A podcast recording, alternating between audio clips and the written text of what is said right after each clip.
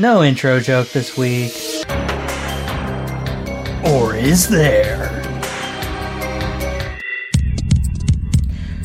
Welcome to The Absolute State, a podcast by the investigative shitposters at Left Coast Right Watch. Each week, we'll bring you coverage from the absurdly dangerous to the dangerously absurd. I'm LCRW's editor in chief, Abner Hauge. This week, we're talking about the end of Roe v. Wade. We'll talk to Kat Green with the Abortion Access Front about the uh, absolute state of abortion rights. And then we'll check in with LCRW staff and contributors who are out and about covering protests over the weekend. But first, let's go to Haley from Arizona Right Wing Watch to hear how abortion access is affected there. All right, we're rolling. We're with Haley from Arizona Right Wing Watch to start off the episode. Haley, what's immediately going to happen right now with abortion in the great state of Arizona? Well, we're technically not a trigger state like a lot of other states are, uh, which means abortion would be banned outright. But unfortunately, um, within two days of the Roe decision, uh, 93% of abortions have already been stopped in the state. And the only reason that we don't know about the other 7% is because they haven't gotten word on that clinic. So it might be even completely banned. The problem is that abortion is kind of in this legal limbo right now in Arizona. Laws on the books are either not active yet, haven't been on the books for decades, or they kind of contradict each other. We have a 15 week ban, a 15 week law that will outlaw abortion in all cases, even in rape and incest, that goes into effect uh, in about 90 days. But we also have a pre statehood law on the books. So, pre statehood means when we were a territory. That would outlaw abortion completely and has prison sentences on the books. We also have something called a fetal personhood law, that is pretty recent, and the ACLU is going to be fighting that law soon. And that's kind of what's going to happen. So, all abortions have basically stopped in Arizona.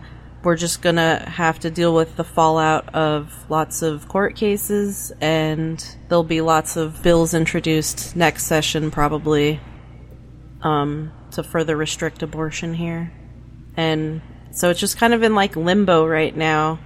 So yeah, abortions have stopped almost entirely, or maybe entirely, for the time being in Arizona. About 13,000 people get an abortion every year in Arizona, so that many people are affected. Clinics were talking to the news about patients that they had to cancel their appointments that day. So people are going to have to start traveling to Nevada, California, other states. Yeah, some people will get sent to Mexico just depending. What's the general vibe, I guess, with activists you know and organizations you know? I think a lot of them have been preparing to deal with the fallout in Arizona. A lot of states are dealing with this right now. Abortion funds are going to be really impacted too because instead of, you know, sending people to clinics in state, like, I imagine travel's a lot more expensive, right? Oh, yeah. I keep seeing people saying that. Oh, you could just go to another state. And it's, I can't imagine, like, spending that kind of money. Hotel, gas, food, the actual procedure, which is expensive itself. Abortion criminalizes poor people. This is just, that, like, that's who's going to be hurting here. Like, when you offer the solution, just go somewhere else sweaty. That's not a solution a, for a lot of people. So, for the rest of this episode, we're mostly going to be talking to reporters who've seen the reaction on the ground this past weekend. Is there anything you want folks to think about as they're listening to those stories?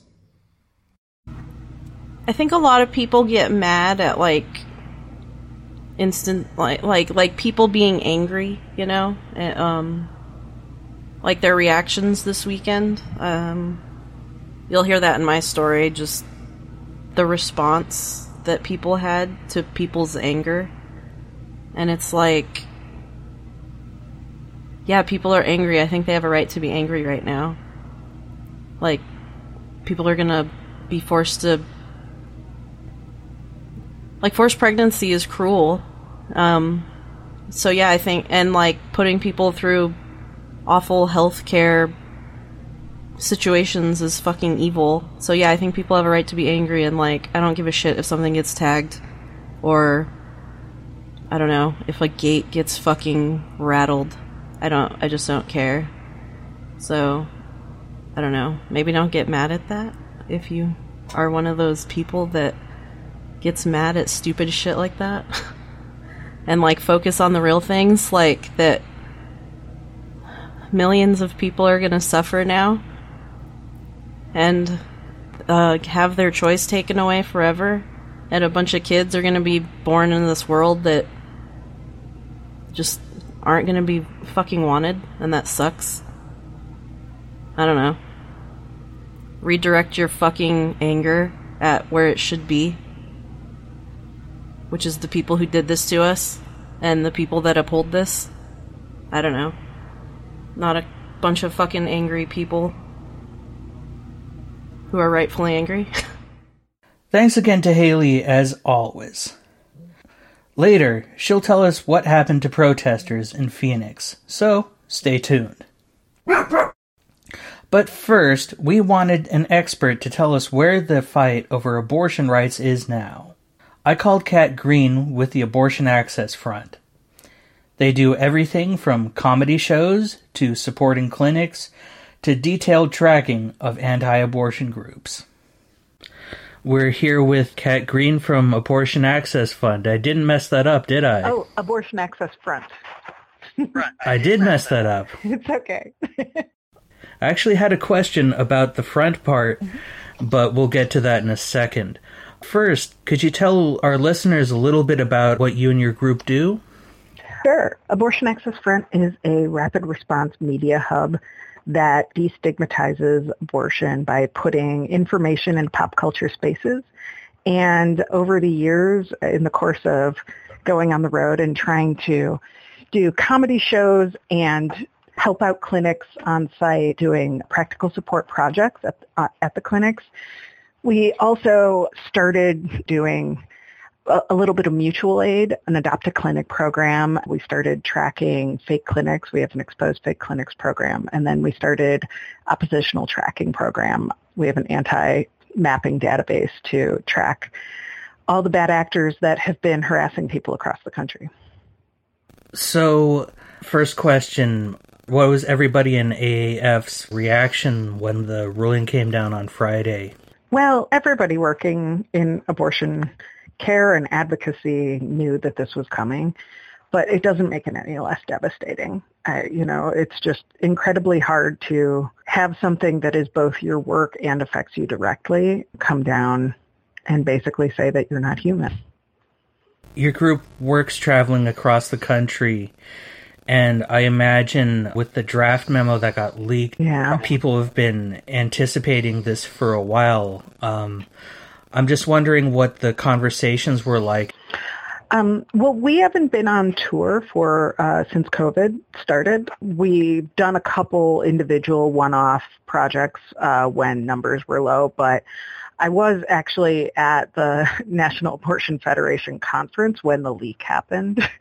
so with a, a, ton of providers and advocates, even before the leak happened, we knew where this was going we knew what we were facing. A number of us have been planning, trying to shore things up and make things a little bit more secure, come up with backup plans. One of the things we've been doing is we have a big event on July 17th where we knew that there was going to be a massive influx of new volunteers and getting into abortion advocacy is such a tricky thing because there are safety issues, there are legal issues, there are cultural sensitivity issues that people need to be caught up to speed on before they just jump into it. So we were already in the process of coordinating this event to as sort of an orientation day to get people up to speed so that we could plug them into places that have the capacity. Because the other thing is, you know, a lot of the abortion funds in te- Texas is a good example. When SB 8 dropped, the abortion fund hotlines were getting clogged with people trying to donate or volunteer, and that's just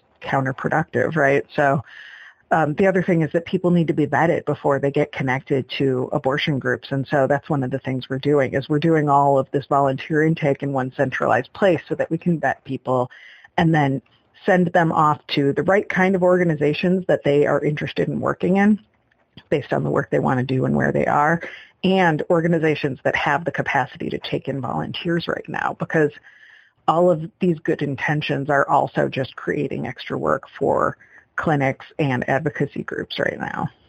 Well, on that note, I suppose you're a good person to ask if someone's interested in doing volunteer work around this issue. What are the things you think they should ask themselves? We have sorted this out into about four different buckets so people can identify the kind of work they'd like to be doing, whether it's clinic support work, patient support work, direct action, or lobbying, legal advocacy. So that's where you start, right? You you identify what feels best to you and what kind of things you, you think is are going to be the most helpful. There's clinic escorting, there's practical support help, but then there's also like you can be out in the streets doing street theater. There's you can go to a state house, and so that's that's a personality test issue, right? And from there, it's identifying the groups who are closest to you, who have the capacity to put you to work. So that's why we're doing this is basically to it, it's like a myers-briggs test for new volunteers i i just have to say that I, that's really smart i've kind of struggled with maybe a parallel version of that in anti-fascist work after J6, I mean, there's, you know, there is always a lot of very well intentioned people, but then they'd say, okay, well, should I call the cops for this? Should I do that? Right. Right. There's a lot of background you got to get people up to speed on so that they're not putting themselves or other people in danger. I mean, you know, since we do oppositional research, there's a similar thing where people get really excited when they start doing it and they don't necessarily verify the information that they're finding. And so that's not only potentially putting you at risk, it's putting a total stranger at risk that might have the same name as somebody you're researching since you're since you mentioned oppositional research and could you tell us a bit about who some of the groups you're tracking are? And I kind of wanted to ask this wonky question. Would you say that there's national groups or it's a lot more local homegrown groups that do that all on their own. What would you say is more the threat here? It's a combination of the two, um, and it's changed over the last few years since we've been doing this. Initially, it was primarily religious-driven right-wing groups that were based out of churches, some evangelical, some Catholic, but groups like 40 Days for Life or Operation Save America or Love Life, right? Those were the standards for a long time. While COVID was happening, while the lockdowns were happening and there were big mask mandates and vaccine protests, we started seeing all these people mingling at those protests with militia groups and nationalist groups. There were always a few people that had strong ties to like Oath Keepers or Three Percenters and things like that. And there were individual religious anti-abortion groups that would have their own militia training events, right? But we weren't seeing as much of an overlap between like the standard nationalist groups that you would see. And that has drastically increased. And abortion has also drastically increased as a hot topic with the more well-known nationalist groups, people like the Proud Boys or Patriot Front or, you know, Atomwaffen. And we're, we're starting to see all this intermingling of people. At the end of the day, we all have the same enemies. So there's a lot of overlap between people who are harassing LGBTQ centers, trans rights activists, sex work activists, just across the board we're seeing this. And so it's I'm finding that I'm sharing a lot more information with groups in other specialties because sharing this information, sometimes we have information the other ones don't. And so it keeps all of us safer if we know what we're up against and who else to look out for. Could you talk a little bit more about how the COVID conspiracies and those rallies uh, generated new horrible solidarity between groups like the Proud Boys and anti-abortion groups. Could you give us some examples of where you've seen that happen? Well, one of the best examples is in Wisconsin. There's a, a man named Matt Trewhella who runs a few groups, Missionaries to the Preborn, Defy Tyrants. He wrote a book called uh, The Doctrine of the Lesser Magistrates. And his son-in-law is also the executive director of Operation Save America. He has a long history of extremely hateful anti-abortion behavior. He's been arrested several times. He signed on to the Army of God uh, defensive action statement, which was a statement saying that violence is justified in terms of uh, saving the preborn, right? So his book, The Doctrine of Lesser Magistrates, is actually getting cited a lot with sovereign citizens and anybody arguing for small government. During the shutdown, one of the things he was most active doing was going out to city council meetings and arguing against vaccine mandates and mask mandates he was in a city council meeting in Wisconsin talking about how mask mandates were like the Holocaust. It's become a linchpin. It's a touchstone for all these people to rally behind. It's also an opportunity for them to take away the meaning of a lot of the rallying cries that have been behind bodily autonomy this whole time. It's when you started seeing people just co-opting things like my body, my choice with regard to masks instead of abortion. Yeah, that was one other thing I was going to ask about is I've I've seen anti-maskers for you know well over you know 2 years now use that m- phrase my body my choice. And I was kind of wondering if you could meditate on the whole philosophy. Is there a coherent philosophy you feel that that's behind anti-abortion groups or that it's kind of a mix of different people with different motives. The common thread behind a lot of it is replacement theory. People are really concerned about white birth rates going down. And um, a lot of the anti-abortion groups are also connected to foster care groups or or adoption groups that they are running. It's been the return of homes for wayward women and things like that but using our terminology has always been one of their moves to make things lose all their meaning. It's always been a tactic of the right to just sow chaos by inverting the meaning of anything that we start to rely on. And it's a good reminder that messaging is malleable and we can't get too complacent and we always need to be revisiting how we're presenting something so that they don't have that same kind of opportunity.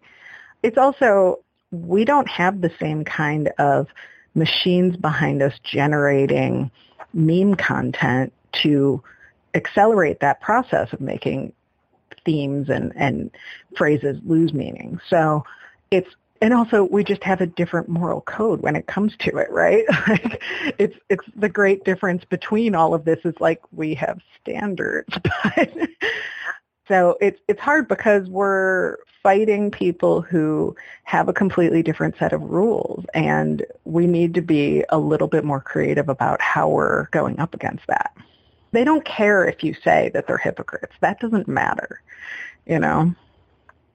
We kind of think of things in terms of conflict and territory a lot at the outlet. So forgive me if this uh, next question sounds a bit crass, but since you're called Abortion Access Front, I'm wondering what you feel the fronts in this conflict are. Oh, I don't think it's crass at all. I mean, we've always seen this as a fight, and it's part of the reason we went out on the road. It's part of the reason we counter-protest anti-abortion people at their own events. We don't believe in adding chaos outside of any clinic. That's not helpful. We always play by the rules of any clinic we go to visit. It's more that we always thought that it was necessary to be challenging our opposition where they meet. We've protested outside of churches. We've gone to meet them when they set up in the middle of a city. Part of that was because we were seeing this happen and nobody was out there to counter it. And so it just, it throws the entire visual when you don't see anybody opposing this horrible message, whether they believe it or not. if you see that enough and nobody stands up to it, everybody starts to think that maybe more people agree with it than they do.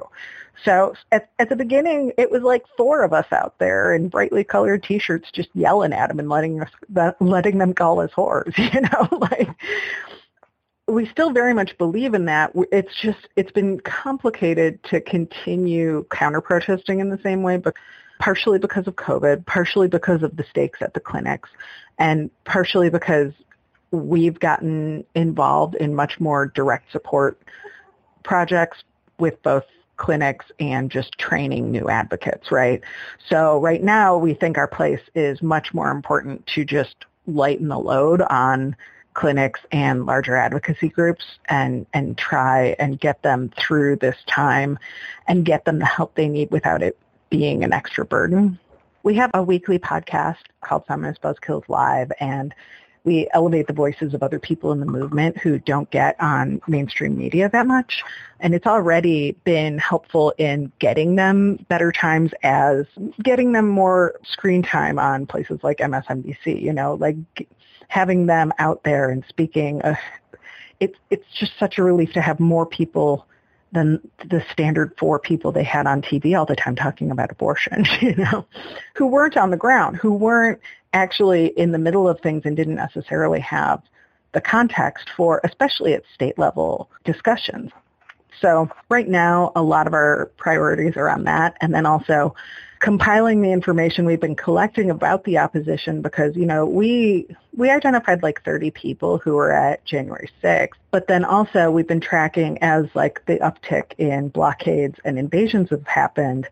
We've been tracking all of that information and giving it to security teams so that they have better cases for when they go to court because ultimately all these people should be prosecuted under FACE charges, right? They should all be catching federal charges.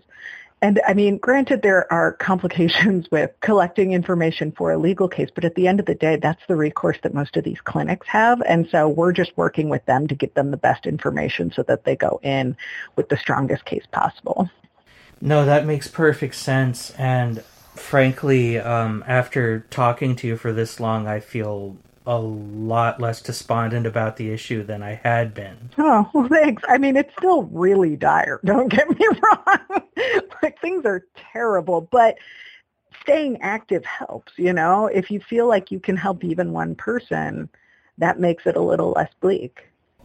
Later in this episode, we're going to be talking to one of my colleagues who was reporting in Eugene, Oregon, and there was a militiaman with a rifle stalking the pro abortion march out there. And there's been car attacks. There's been i mean also um it was in salem where ken peterson and the church of planned parenthood had the proud boys as their security and a big fight broke out between them and the counter protesters, and then the police tear gassed everybody. I've personally watched in Modesto as Don Grundmann and the local Proud Boys chap in like using this whole straight pride bullshit at the end of August just to do a show of force every year in front of the Planned Parenthood in Modesto.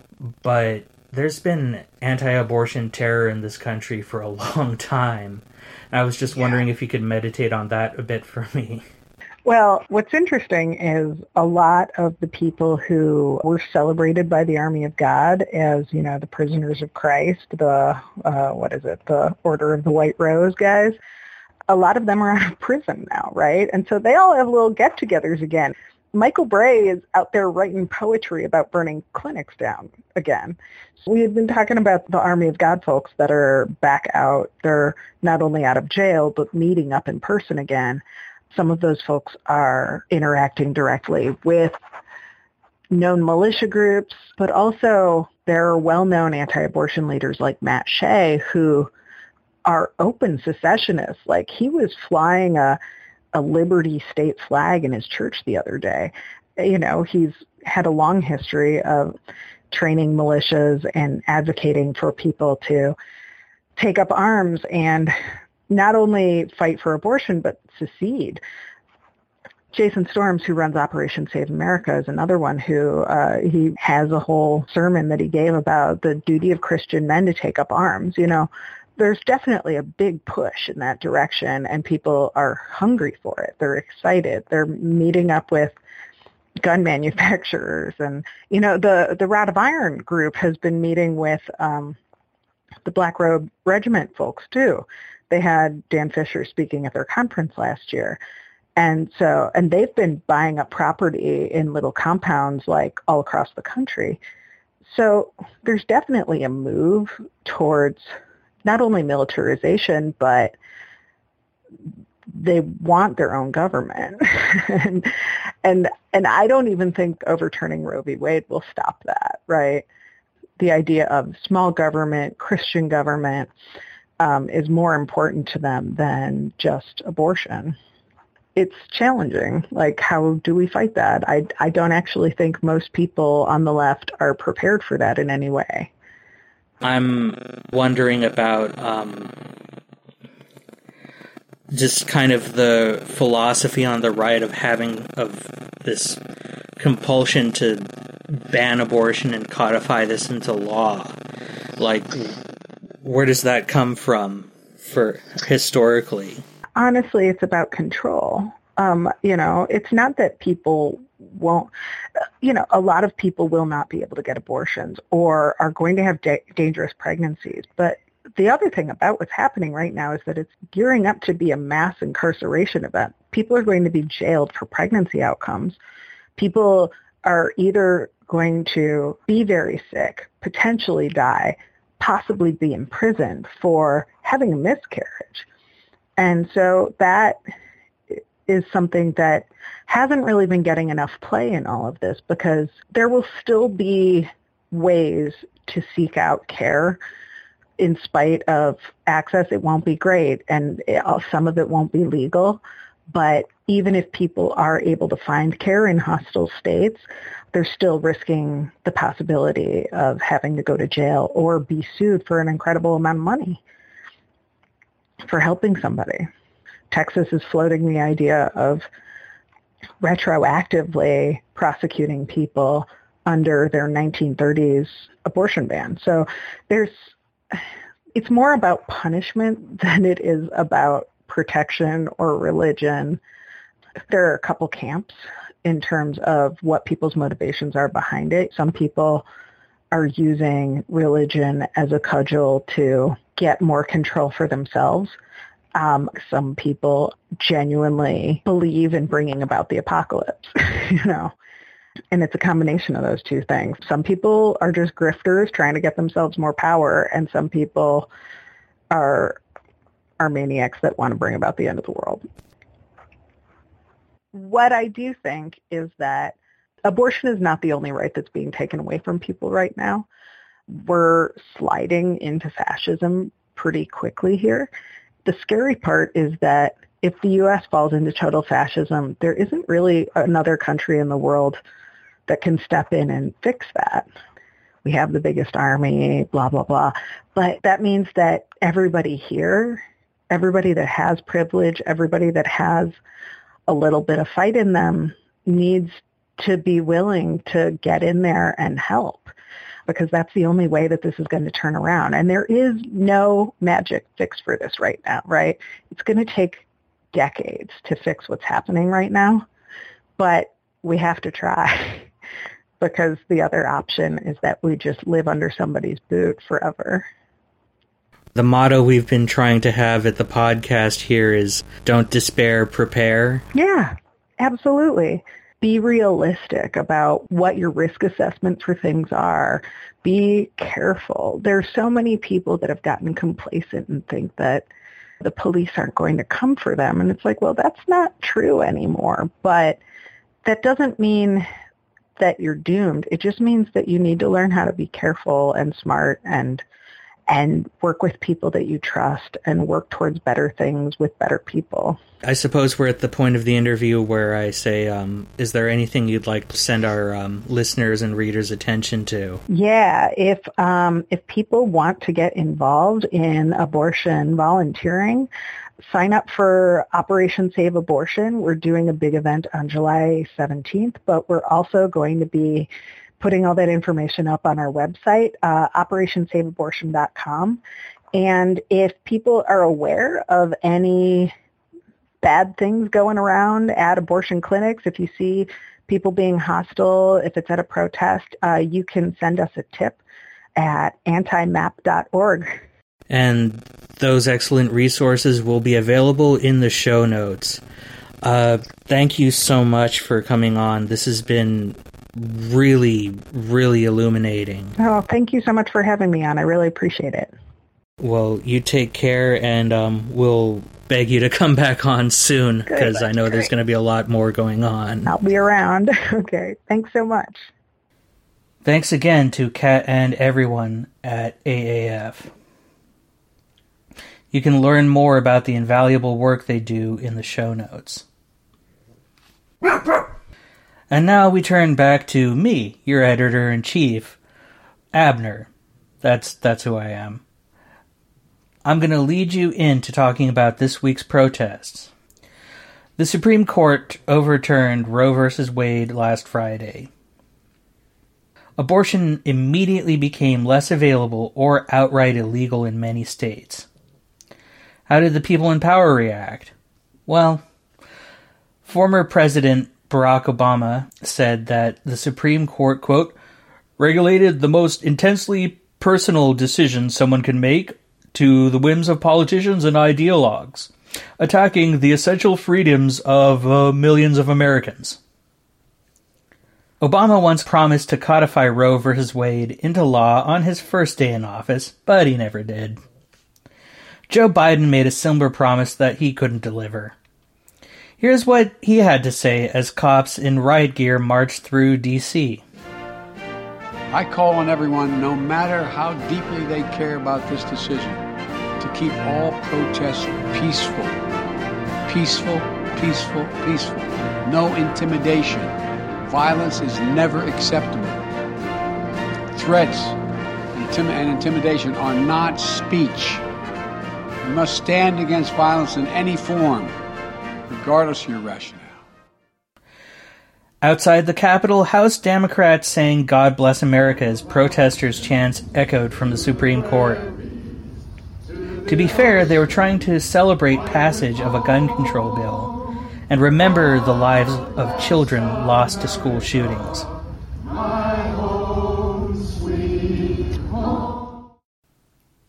Inside, Nancy Pelosi read an Israeli poem from 1970 about the horror and futility of war.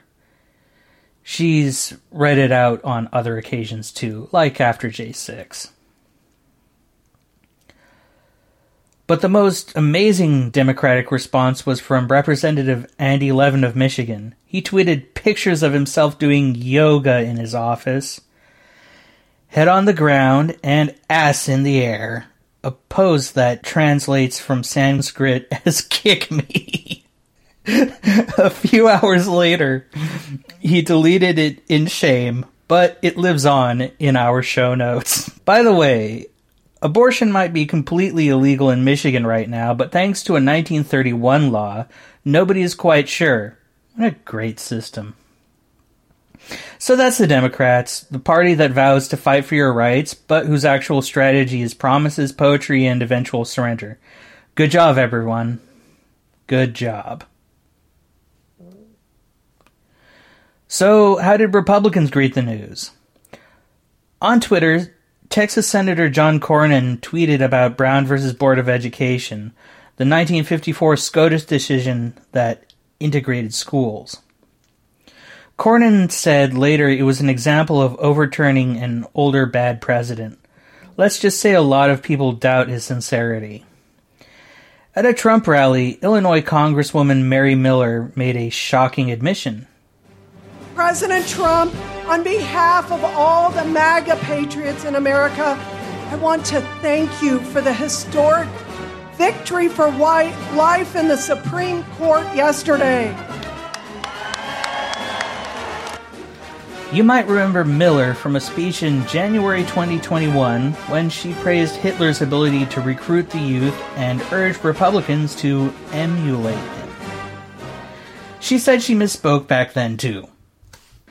Trump, of course, took full credit for installing three conservative Supreme Court justices. And why wouldn't he? After 50 years of far right activism, this month has seen a drastic reshaping of the legal landscape. Besides the end of Roe v. Wade, this month your Fourth Amendment rights shrank, cops got even more immunity, religious activity in schools got a big boost, and gun rights significantly expanded.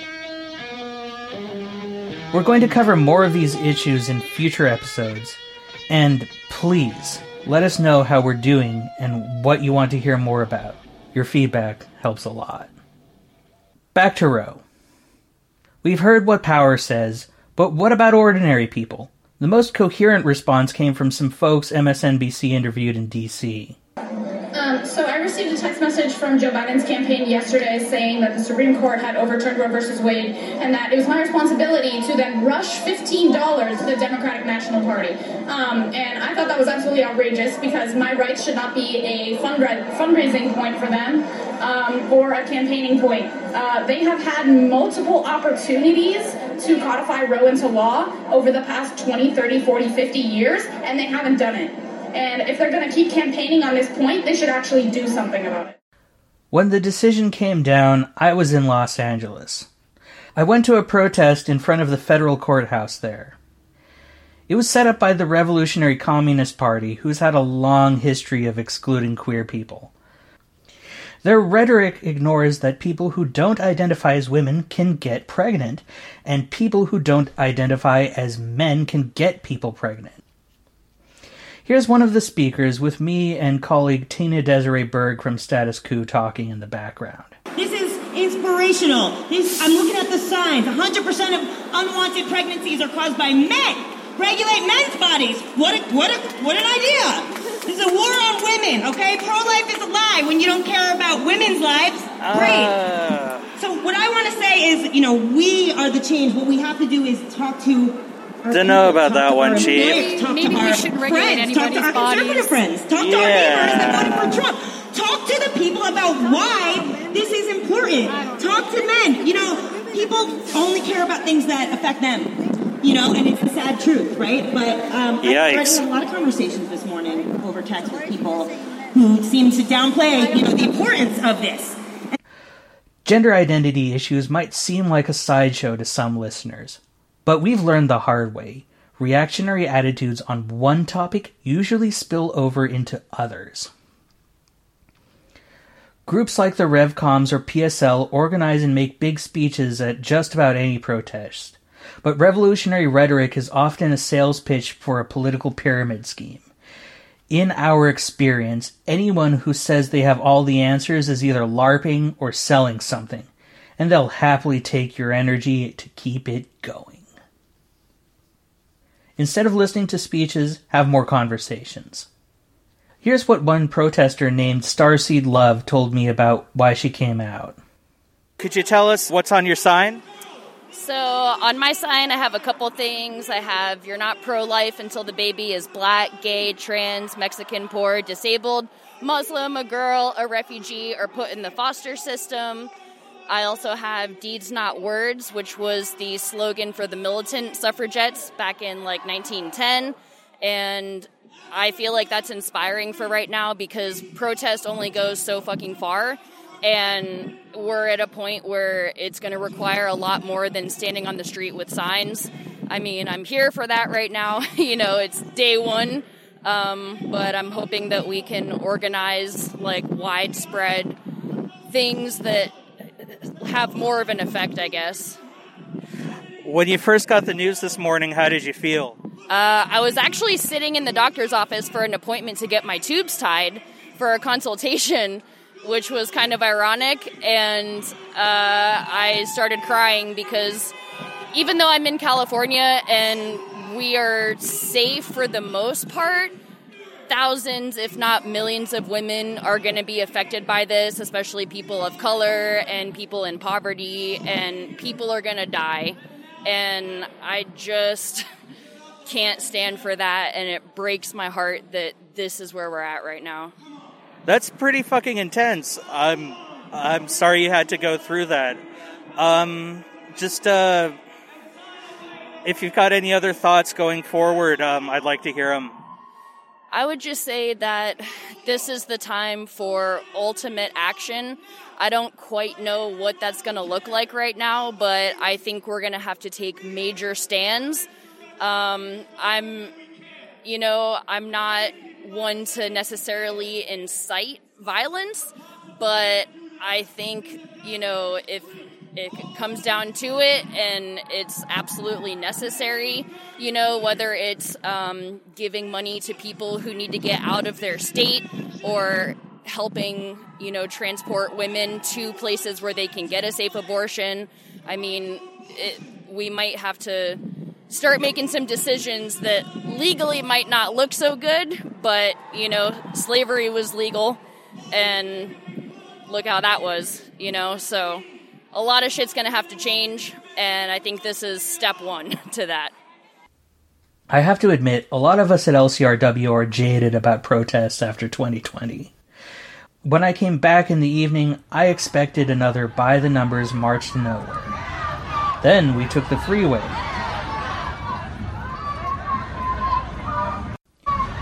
We got off the freeway and LAPD followed. But that didn't stop people from taking the freeway a second time. It was kind of brilliant. They stopped traffic suddenly, then mostly left. Some lingered on an on ramp, but squad cars drove up and needlessly blocked traffic themselves. Meanwhile, people had moved back towards downtown. We passed the courthouse again. I thought the crowd might try to push the fence over, but they kept moving. LAPD followed, chasing the crowd around, kettling people, bullying, and brutalizing. Sometimes they attacked teenage girls, sometimes random bystanders. Remember, don't get isolated at a protest. That makes you an easy target. A few threw fireworks at the riot line. That's exciting, but not always effective.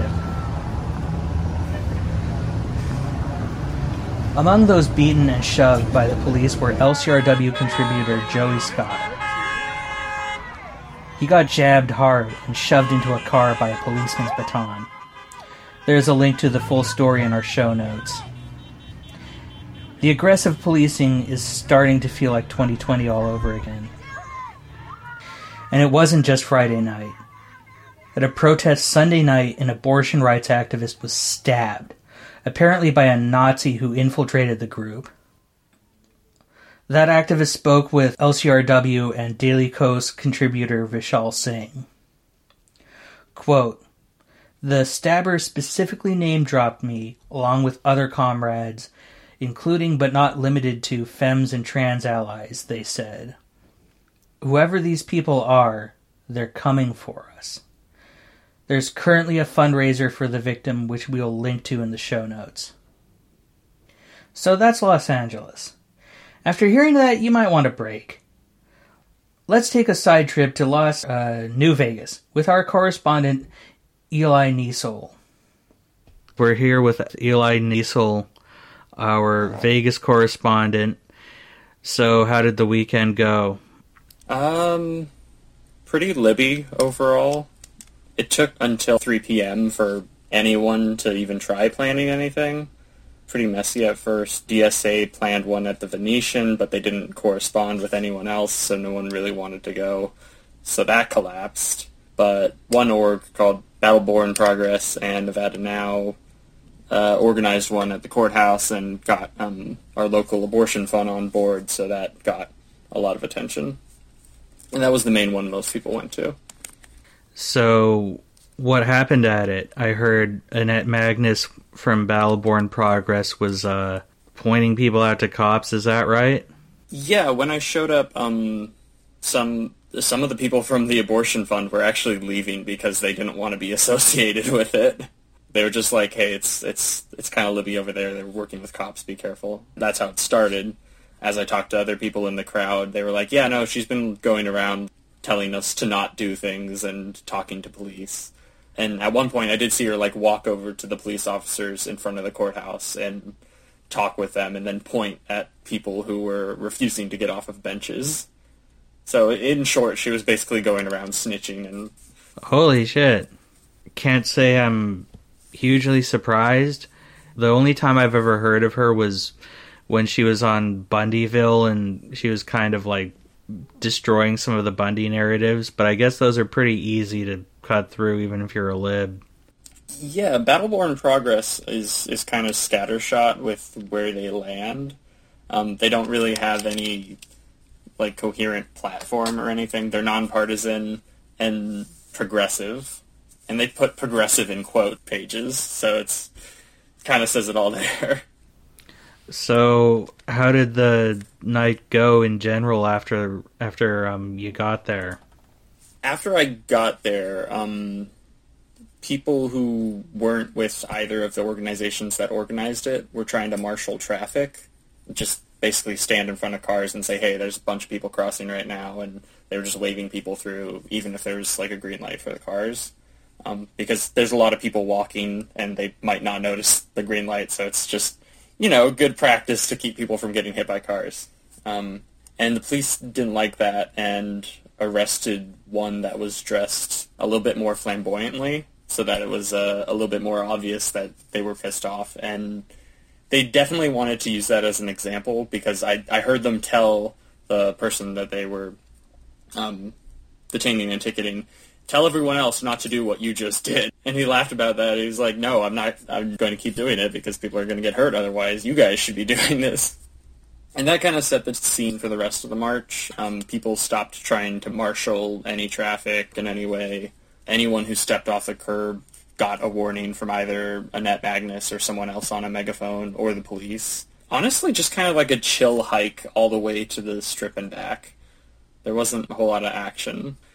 Apparently, there were a few more arrests as well, right? Apparently, one of them had a flashlight and it got in a cop's eye, and he took that as an act of aggression and walked onto the sidewalk to grab the person with the flashlight, pulled him off of the sidewalk, and then arrested him for being off the sidewalk. Then there were two others at roughly the same time who probably stepped off the sidewalk to uh, assist. It didn't work out. It was honestly very demoralizing. Oh boy. Any other thoughts on uh, just how things went? If they're cooperating with the people that they're also pissed at, I I don't think that they have as much leverage as they think they do by walking up and down the sidewalk. So I'm not sure if they want to instigate change.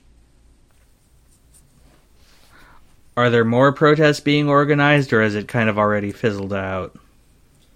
Also, Battleborn Progress planned a week of action, but it's mostly just um, like roundtables and paint and sips and like little kind of like brunch sort of situations. But it's mostly just hanging out and talking about stuff. Okay, so if you're in the Las Vegas metropolitan area or greater Nevada area, here's your local abortion fund. The Wild West Access Fund of Nevada. They um, financially assist anyone seeking abortion care. They help people who are coming from out of state or in state. Nevada's one of the states that has pretty well protected abortion laws, so it's it's more than likely going to be safe it's a good fund to, to support. Um, you can find them at wildwestfund.org. Sorry, I was Googling it. Yeah, again, that's wildwestfund.org. Thanks again to Eli for joining us. Stay tuned for more Silver State shenanigans from them in the future. Next, we talk to Carter Hues, our Nashville correspondent, about Proud Boys and the worst DJ name ever. All right, so our yes. Tennessee, soon to be undisclosed location correspondent Carter is on the phone with us, and Dino's on my lap. Carter, say hi to Dino and then tell us about what the fuck went down in uh, Nashville this past weekend. Hi, Dino. Not much happened in Nashville this weekend around like 700, 800 people gathered outside of our Capitol building. Various calls to action. The only real radical group, Workers' Dignity, called for a working class alliance to not only kind of return to Roe, but also overthrow capitalism and uh, all, all the bad stuff. Yeah, sounds good. Let's just do that. Workers' dignity is construction workers mainly, although like they've helped in most unionization drives in Nashville. Um, they have some connection to uh, recent attempts to unionize like uh, uh, cafes. Proud Boys, honestly, there wasn't that much of a presence. We saw three of them wearing very clear Proud Boys symbols. Uh, one was wearing like a kind of white power t-shirt. That was Shatner Franchi, also known as uh, DJ Shatner or DJ Shat. DJ Shat. the only action they took, one of them pretended to be a protester long enough to sneak into the center of the crowd and start flipping people off before kind of getting bored uh, due to like lack of reaction and uh, walking away, uh, like walking away. Um, beyond that, though, really there wasn't much um, notable action at the protest or after the protest. Uh, it, was, it was all fairly uh, run of the mill. Our other reporters have said there's weird factional communist orgs that have been doing weird yeah, stuff. RCP, Rise Up, yeah. Is that big out in Nashville or no? Nashville is very dominated by libs, especially around uh, reproductive right.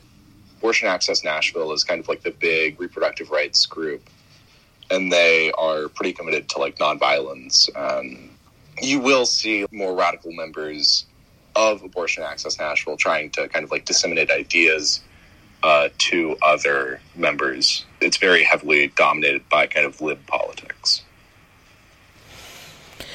Um, the two real radical orgs, or I guess one real radical org, and then like kind of another informal grouping would be um, Workers' Dignity, like I previously mentioned, and then um, uh, Neon Guard, who kind of help run uh, community community defense.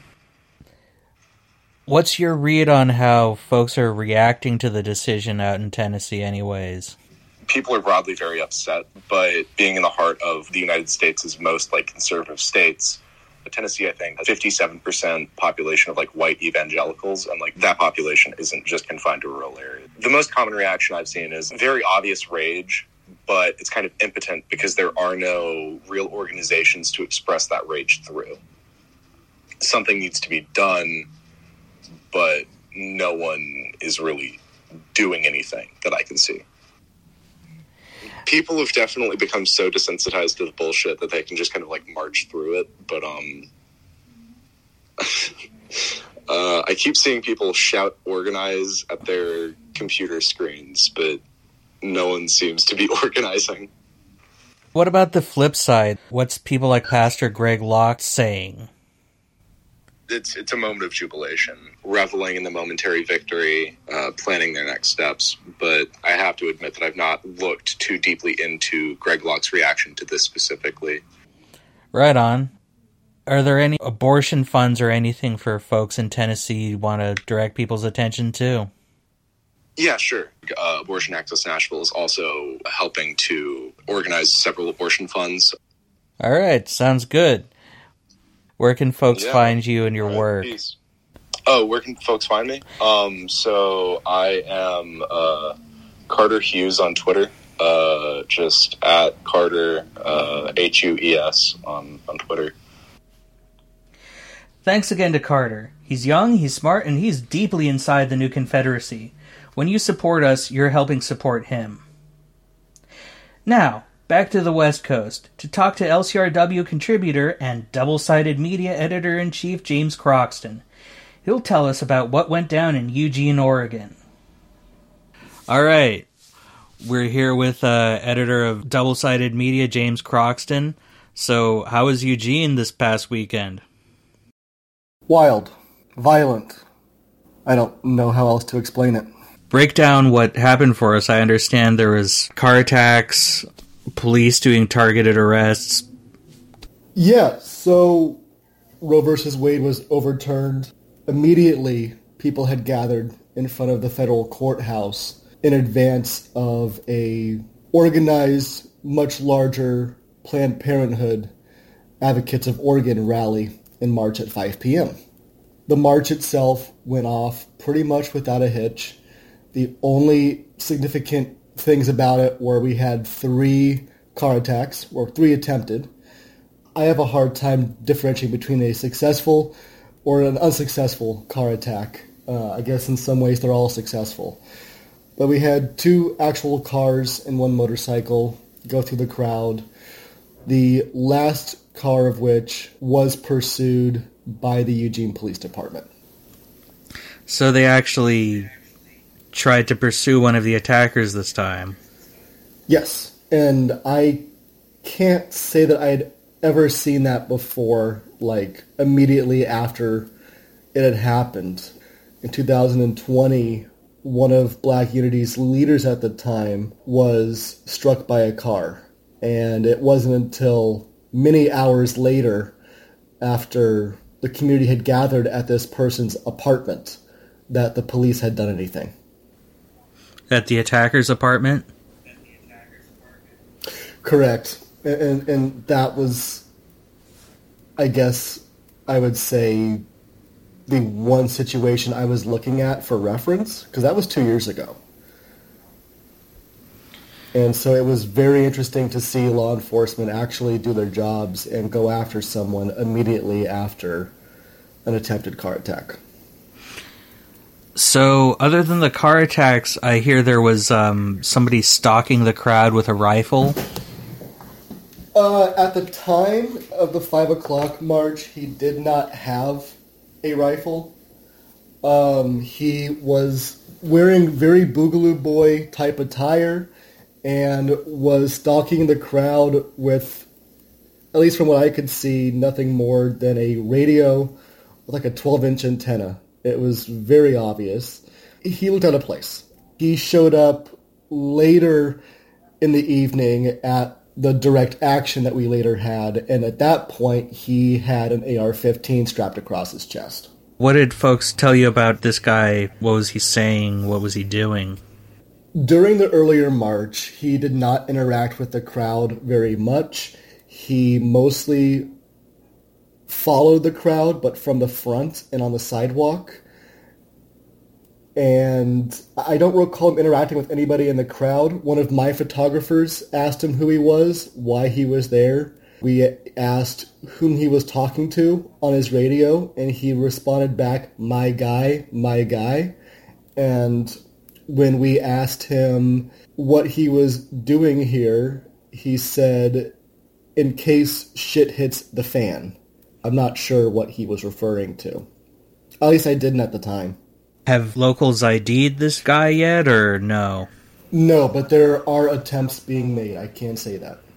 Is this common in Eugene, or do you think this is kind of an escalation? Somebody's actively stalking the crowd with a rifle?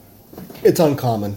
It is not uncommon to have some sort of right wing person stalking or following a protest in Eugene.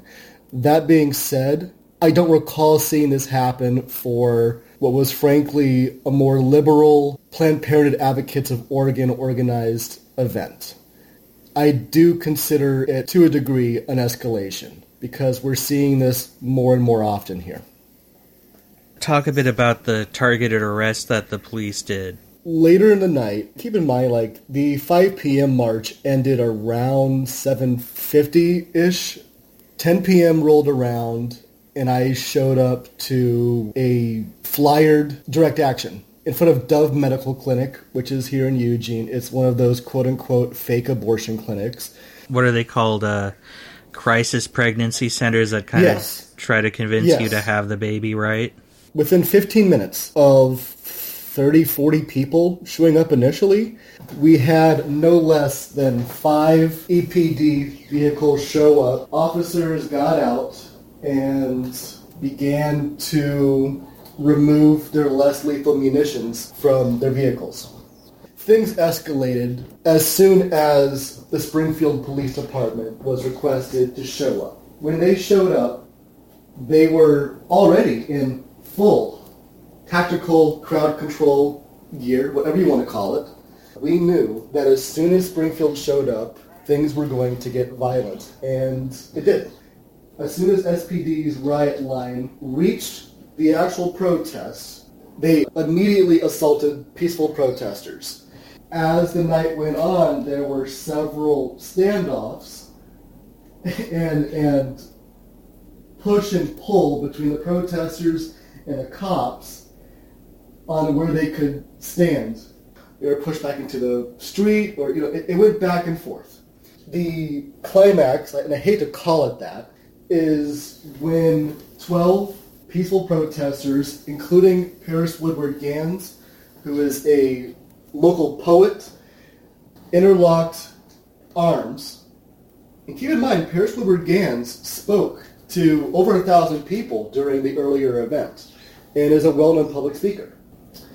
What I witnessed was these 12 or so peaceful protesters with interlocked arms get advanced on by a line of cops, both Eugene Police and Springfield, immediately targeted Paris. And there were at least two other arrests done at the same time that I would consider collateral damage.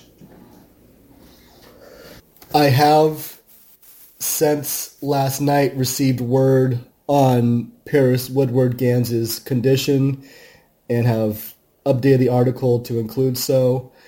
Um, as a result of their arrest, uh, they were seen by a doctor and have been told that they have several surface scrapes on uh, his forehead, hands, and knees, bruised ribs and knees, a concussion, a lip that was nearly bitten off due to force, and last but not least, a fractured shoulder. You and I are both used to these kinds of stories out of pretty much everywhere in Oregon, but it's still pretty shocking. It is, but it isn't. I mean, the and this is documented both in footage that I have already published in the article and also subsequent footage that we've obtained and is documented with my photographer's still photographs in depth. The officer that I believe instigated the initial assault was Springfield officer Brian Bragg, who is currently a part of the Black Unity lawsuit against the Springfield Police Department following the events of July 29, 2020, and he is charged with using excessive force. For our listeners in California and elsewhere in the country who don't really know much about Oregon police history, Springfield's kind of got a very violent reputation locally. Not even locally. I mean, I was raised, partially raised by a cop in the Bay Area where I am from. And even officers down there within my grandfather's department were well aware of Springfield history going back to the 80s. Springfield is is known to be violent. That's the only way I can put it. I don't understand why somebody who is currently a part of a lawsuit regarding excessive force used against protesters is asked or sent out on crowd control. The only explanation is that that was Springfield Police Department's way of saying that they will not claim accountability for what happened two years ago. I I take it this was kind of a night that you haven't had in Eugene for at least for a little while at least, right? I haven't seen less lethal munitions deployed in Eugene since probably 2020. You think those times are back? To a certain degree, I do. Yes. I don't see the momentum we had two years ago with the George Floyd protests, but I do see things when we do have protests having this more violent aspect to them from now on. One thing that really struck out at me was the man who later told people in the crowd that he was a three percenter he was open carrying an AR-15, and when one of the protesters asked the cops if they could station an officer near him so that everybody else could feel just that much safer, the police officer responded back by saying, I'm more concerned about the people across the street wearing gas masks. Apparently, gas masks are deemed more of a threat than someone open carrying an AR-15 who openly said that he would take care of shit if anything went down. And this is the climate we're in. Zooming out, seeing this happen in Eugene, it seems like there's a message being sent here. Do you think so? I mean, who's going to be the force to enforce these anti-abortion laws? The cops. And why not start now? I hate, I hate to say that, but yeah. I don't think I could have said it better myself. Was there anything else about the weekend you think stood out for you? Yes. Yesterday, the NAACP of Eugene Springfield helped organize a march for gun legislation. This was a pre-planned event. What I thought was really interesting, and I was able to question the uh, NAACP president about this, and we'll be publishing an article in the next couple days. The NAACP had asked Street Medics Eugene to provide block cars while also knowing that they were going to have the Eugene Police Department escort. And Amanda Becker Hensk, who is the face of Street Medics Eugene, uh, she was one of the people she was the first person that I saw assaulted uh, violently two nights ago by Officer Brian Bragg. She was jabbed in the sternum with the butt end of his baton. And as a nurse, she that that night after it happened, she uh, questioned the officers on whether they knew that you know that could cause cardiac failure. And the officer that she was talking to just shook his head and walked away. The NAACP had the Eugene Police Department, who had just brutalized peaceful protesters two days prior, escort another peaceful protest. Like logically, it, it to me just makes no sense. Amanda, very rightfully so, was, was very upset about this. We're fucked, aren't we? I mean, between all this, between the liberal bullshit and the state violence, we have an uphill battle. That's a more optimistic framing than I've heard so far. I'll take it. I tend to be more of a realist, but in this case, I, I really do want to try some optimism. Yeah, I I could use some. Obviously, I want you to tell people about DSM and where they can find your work. So, Double Sided Media was founded in August 2020 during the George Floyd protests by a bunch of scrappy student newspaper journalists who didn't like what our editors wanted us to write about the protests and didn't like what the mainstream media was writing about the protest. And we can be found at doublesidedmedia.com on Facebook and on Twitter. We do have a Patreon, and we greatly appreciate any support on there. Yeah, and obviously we're going to be linking to all of that in the show notes. So everybody, especially if you're an Oregon-based listener, it's been very valuable to everybody on staff at LCRW who wants to get a handle on what's going on in the great state to our California north. all right, well, thanks so much for coming on. You're very welcome. Thank you for having me. James will be back soon for our Pride Month special, but in the meantime, check out his excellent work at Double Sided Media. Link in the show notes. Finally, let's head to Phoenix, where protests got pretty damn spicy. Our guide, as always, is Haley from Arizona Right Wing Watch. All right, so it's the last segment of the show, and we're rejoined by Haley from Arizona Right Wing Watch for our regular segment. Oh, what the fuck, Arizona? So, this week, it was really a what the fuck Arizona week, wasn't it? It was a bit much. yeah, so tell us what happened at Capitol building there. Everybody showed up, or, you know, lots of people showed up for the protests in the reaction to the Roe decision. Um, there was about 8,000 people out there on Friday. I was there from the beginning, showed up with like a group of people to try to stay safe.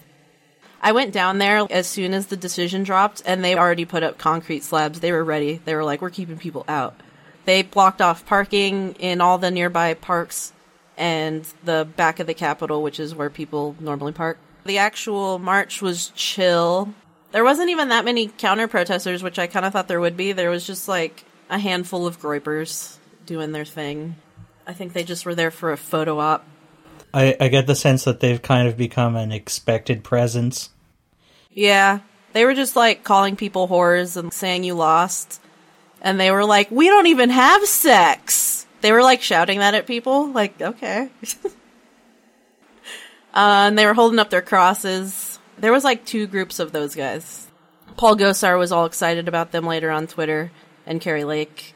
They gave him a shout out and said that they were brave heroes. The march went on. Some of the monuments got a little bit of graffiti on them, but that would be later used as a, the reason why they fucking tear gassed the shit out of us. Everybody was just marching around, and then they met back up around the Capitol, and there's like a park right across the street from the Capitol, and people were like giving speeches over there. Near the Capitol building, some people were like banging on the windows. I don't know. You might have seen it being scare tweeted by Andy Ngo and Ian Miles Cheong. Like, they didn't break the windows or anything, like, they were just banging on the window when that started happening, that's when DPS started raining fucking hell on everybody. They didn't even give a warning. I was standing right where the tear gas started getting launched, and they just started shooting from the balcony of the Capitol, the roof of the Capitol, which they were also flying drones from, from the park that's on the other side of the Capitol. So it was just coming in every direction at like every angle. They were fucking popping them off. One of their canisters hit a nearby palm tree because they were on the roof, and the palm tree caught on fire. So they were like causing more damage than fucking anything that anybody even caused. They were like dangerous graffiti and banging on the windows is why they had to unleash a bunch of tear gas on people. Kids got sprayed, old people were getting sprayed. It was just chaos. But most people were chilling and far away from even the Capitol area and it just was like the whole entire mile was just covered in tear gas. And they were like shooting at people leaving. Like, it was wild. They were wilding out. And yeah, so there was a couple lawmakers outside supporting the protest. Inside, they were actually ending session while the protests were going on. So while on the inside, like a bunch of right wing lawmakers are claiming on Twitter like that they're being held hostage by us. Making us sound based as shit. there was kind of a rumor going around that people actually broke down the doors and took the lawmakers hostage. Which didn't happen, but it, I mean, whatever. It, I, whatever. So yeah, bunch of kids got tear gassed because they got they so they saw some scary graffiti on an old monument. Um, there was a couple Republican lawmakers cleaning it up this morning. I saw some photos of them cleaning it, I thought that was kind of fucking hilarious. Do you remember the Jon McNaughton painting where Trump is in the middle of a football field or whatever, and he's picking up the flag and cleaning the flag with a cloth? God, that's what I'm thinking of. so we got to get those numbers up. You know, we got to get those bitches scrubbing. You know. oh my god. Uh, but yeah. Uh, the next day, after they they cleared everybody out so quick too. It was like not even nine o'clock. I looked at my phone and um, it was like eight forty-five. I'm like, these fuckers didn't even wait till nine to gas us all out. The next day, I went back and like they increased, they increased the gates. They added gates around the entire Capitol, so you couldn't get in at all. Um, like even near the Capitol, it was like pushed back. And um, yeah, the next night I wasn't there, but uh, the next the next night, but um, the people that were there, like the National Lawyers Guild legal observers, were all picked up, and credentialed journalists got detained just for like no fucking reason. Like a couple people shook the fence, so they just detained everybody, including the legal observers. And then the next day on Sunday, they increased the fencing even more. Um, they added barbed wire. They actually called the National Garden to add barbed wire around the fence. I mean, it's kind of like water bottle thrown at cop too. Yeah. There's been just like like fucking investigative journalists just hyper analyzing like did they touch the door?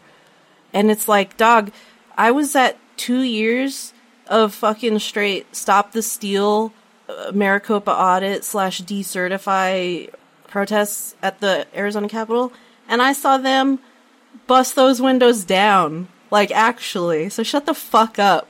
And the Arizona Republican lawmakers went out there during Stop the Steal and hung out with the people that busted the windows down. So it's like performative fucking nonsense. If you buy into this, you're a fucking mark. Knock it off. I'm sorry. Can you tell I'm kind of annoyed this week? I'm usually kind of chill. No, actually, right now, Eli's texting me about how somebody at Battle Born Progress is really angry at our article because their leader, whatever her name is, was pointing people standing on top of benches with their signs out to the cops at the Las Vegas protest. Eli's texting me saying somebody at Battle Born Progress is very mad at the article. Our local papers have been mad at the people who banged at the door. One of the AZ Central opinion pieces was like, We know that minority rule is happening in Arizona right now, and the majority of people actually support abortion. And we know that people who are raped will be forced to carry their baby to term. But that's no reason to bang on a door. Like, how about you go fuck yourself? I think it is a reason to go bang on a door. Yeah, I, I think everybody is having a very very normal and not accelerated week. You want to know something else funny? The DPS will not admit it, but the Republicans were complaining that they got gassed on the inside also. DPS won't admit that they accidentally launched a canister on the inside of the building, but I'm pretty sure that's what fucking happened. And yeah, they gassed the lawmakers also. oh Anyways. my god. Fuck the SCOTUS. I did have one kind of last thing I wanted to ask you. When you look back at 2020 and you look at just this past weekend, does it feel like those times are coming back and or does it feel different? Um, what's what's your take on this compared to 2020? Hmm. Well, I don't I, I, I'd like, I hope it has kind of, um, the same kind of, like, rolling protest effect that 2020 had. But I'm pretty sure law enforcement's gonna be cracking skulls similarly to 2020. And it's kind of easy to bully the group because it is a lot of women out there. By the third day, it was basically all women, femmes. Some of them got scared by like a militia that was kind of patrolling the area, like a couple teenage girls. It'll just kind of fizzle out and get normalized into society, and people will say shit like, well, you could just go to California to get an abortion, so who really fucking cares? Get over it. You know?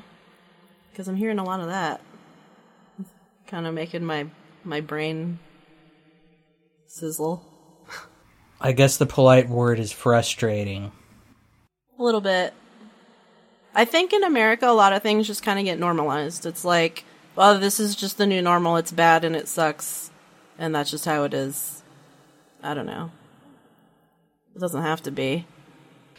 I guess since we're wrapping up, uh, maybe you could share where folks in Arizona can donate to abortion funds. They're going to need the money, I suppose. Some organizations that can use some help right now that will be basically helping to get people care out of state, which is going to be a lot more money. So these places need help a lot more right now. So we have Tucson Abortion Support Collective, we have Abortion Fund of Arizona, and Indigenous Women Rising. Um, so I'd suggest um, helping those out if you're in Arizona or if you want to help out Arizona because we're in some shit right now. So thank you. And we'll have links to all those organizations in the show notes, of course. Thanks, everybody. And that's it for this week's edition. It's been a lot. Thanks for sticking with us. A few announcements. The Rock Against Racism show, co sponsored by us, is August 20th at the Bluebird in Reno. Cobra Skulls headline and the Fleshies are playing, along with three up and coming bands from right in the heart of Reno. It costs just $15 to buy a ticket and say you were there. There's a link in the show notes, and it's going to be a good time. Also, I wanted to thank everybody who helped out with the travel fund we announced last episode. We reached our goal in just a day. All of us here appreciate your help. We'll keep bringing you news you need to hear about, from the courtrooms to the streets. Next week, we have a Pride Month wrap up, and through July, we'll be exploring our fast changing legal landscape. The Absolute State and all Left Coast Right Watch journalism is supported by listeners and readers like you. If you like what we do, you can set up a recurring donation at patreon.com slash lcrw or check out our pinned tweet at lcrw news on twitter that's lcrw n-e-w-s on twitter.com every dollar helps and so does your feedback and sharing our stories with others and leaving a review, especially on Apple Podcasts. Until next time, don't despair. Prepare.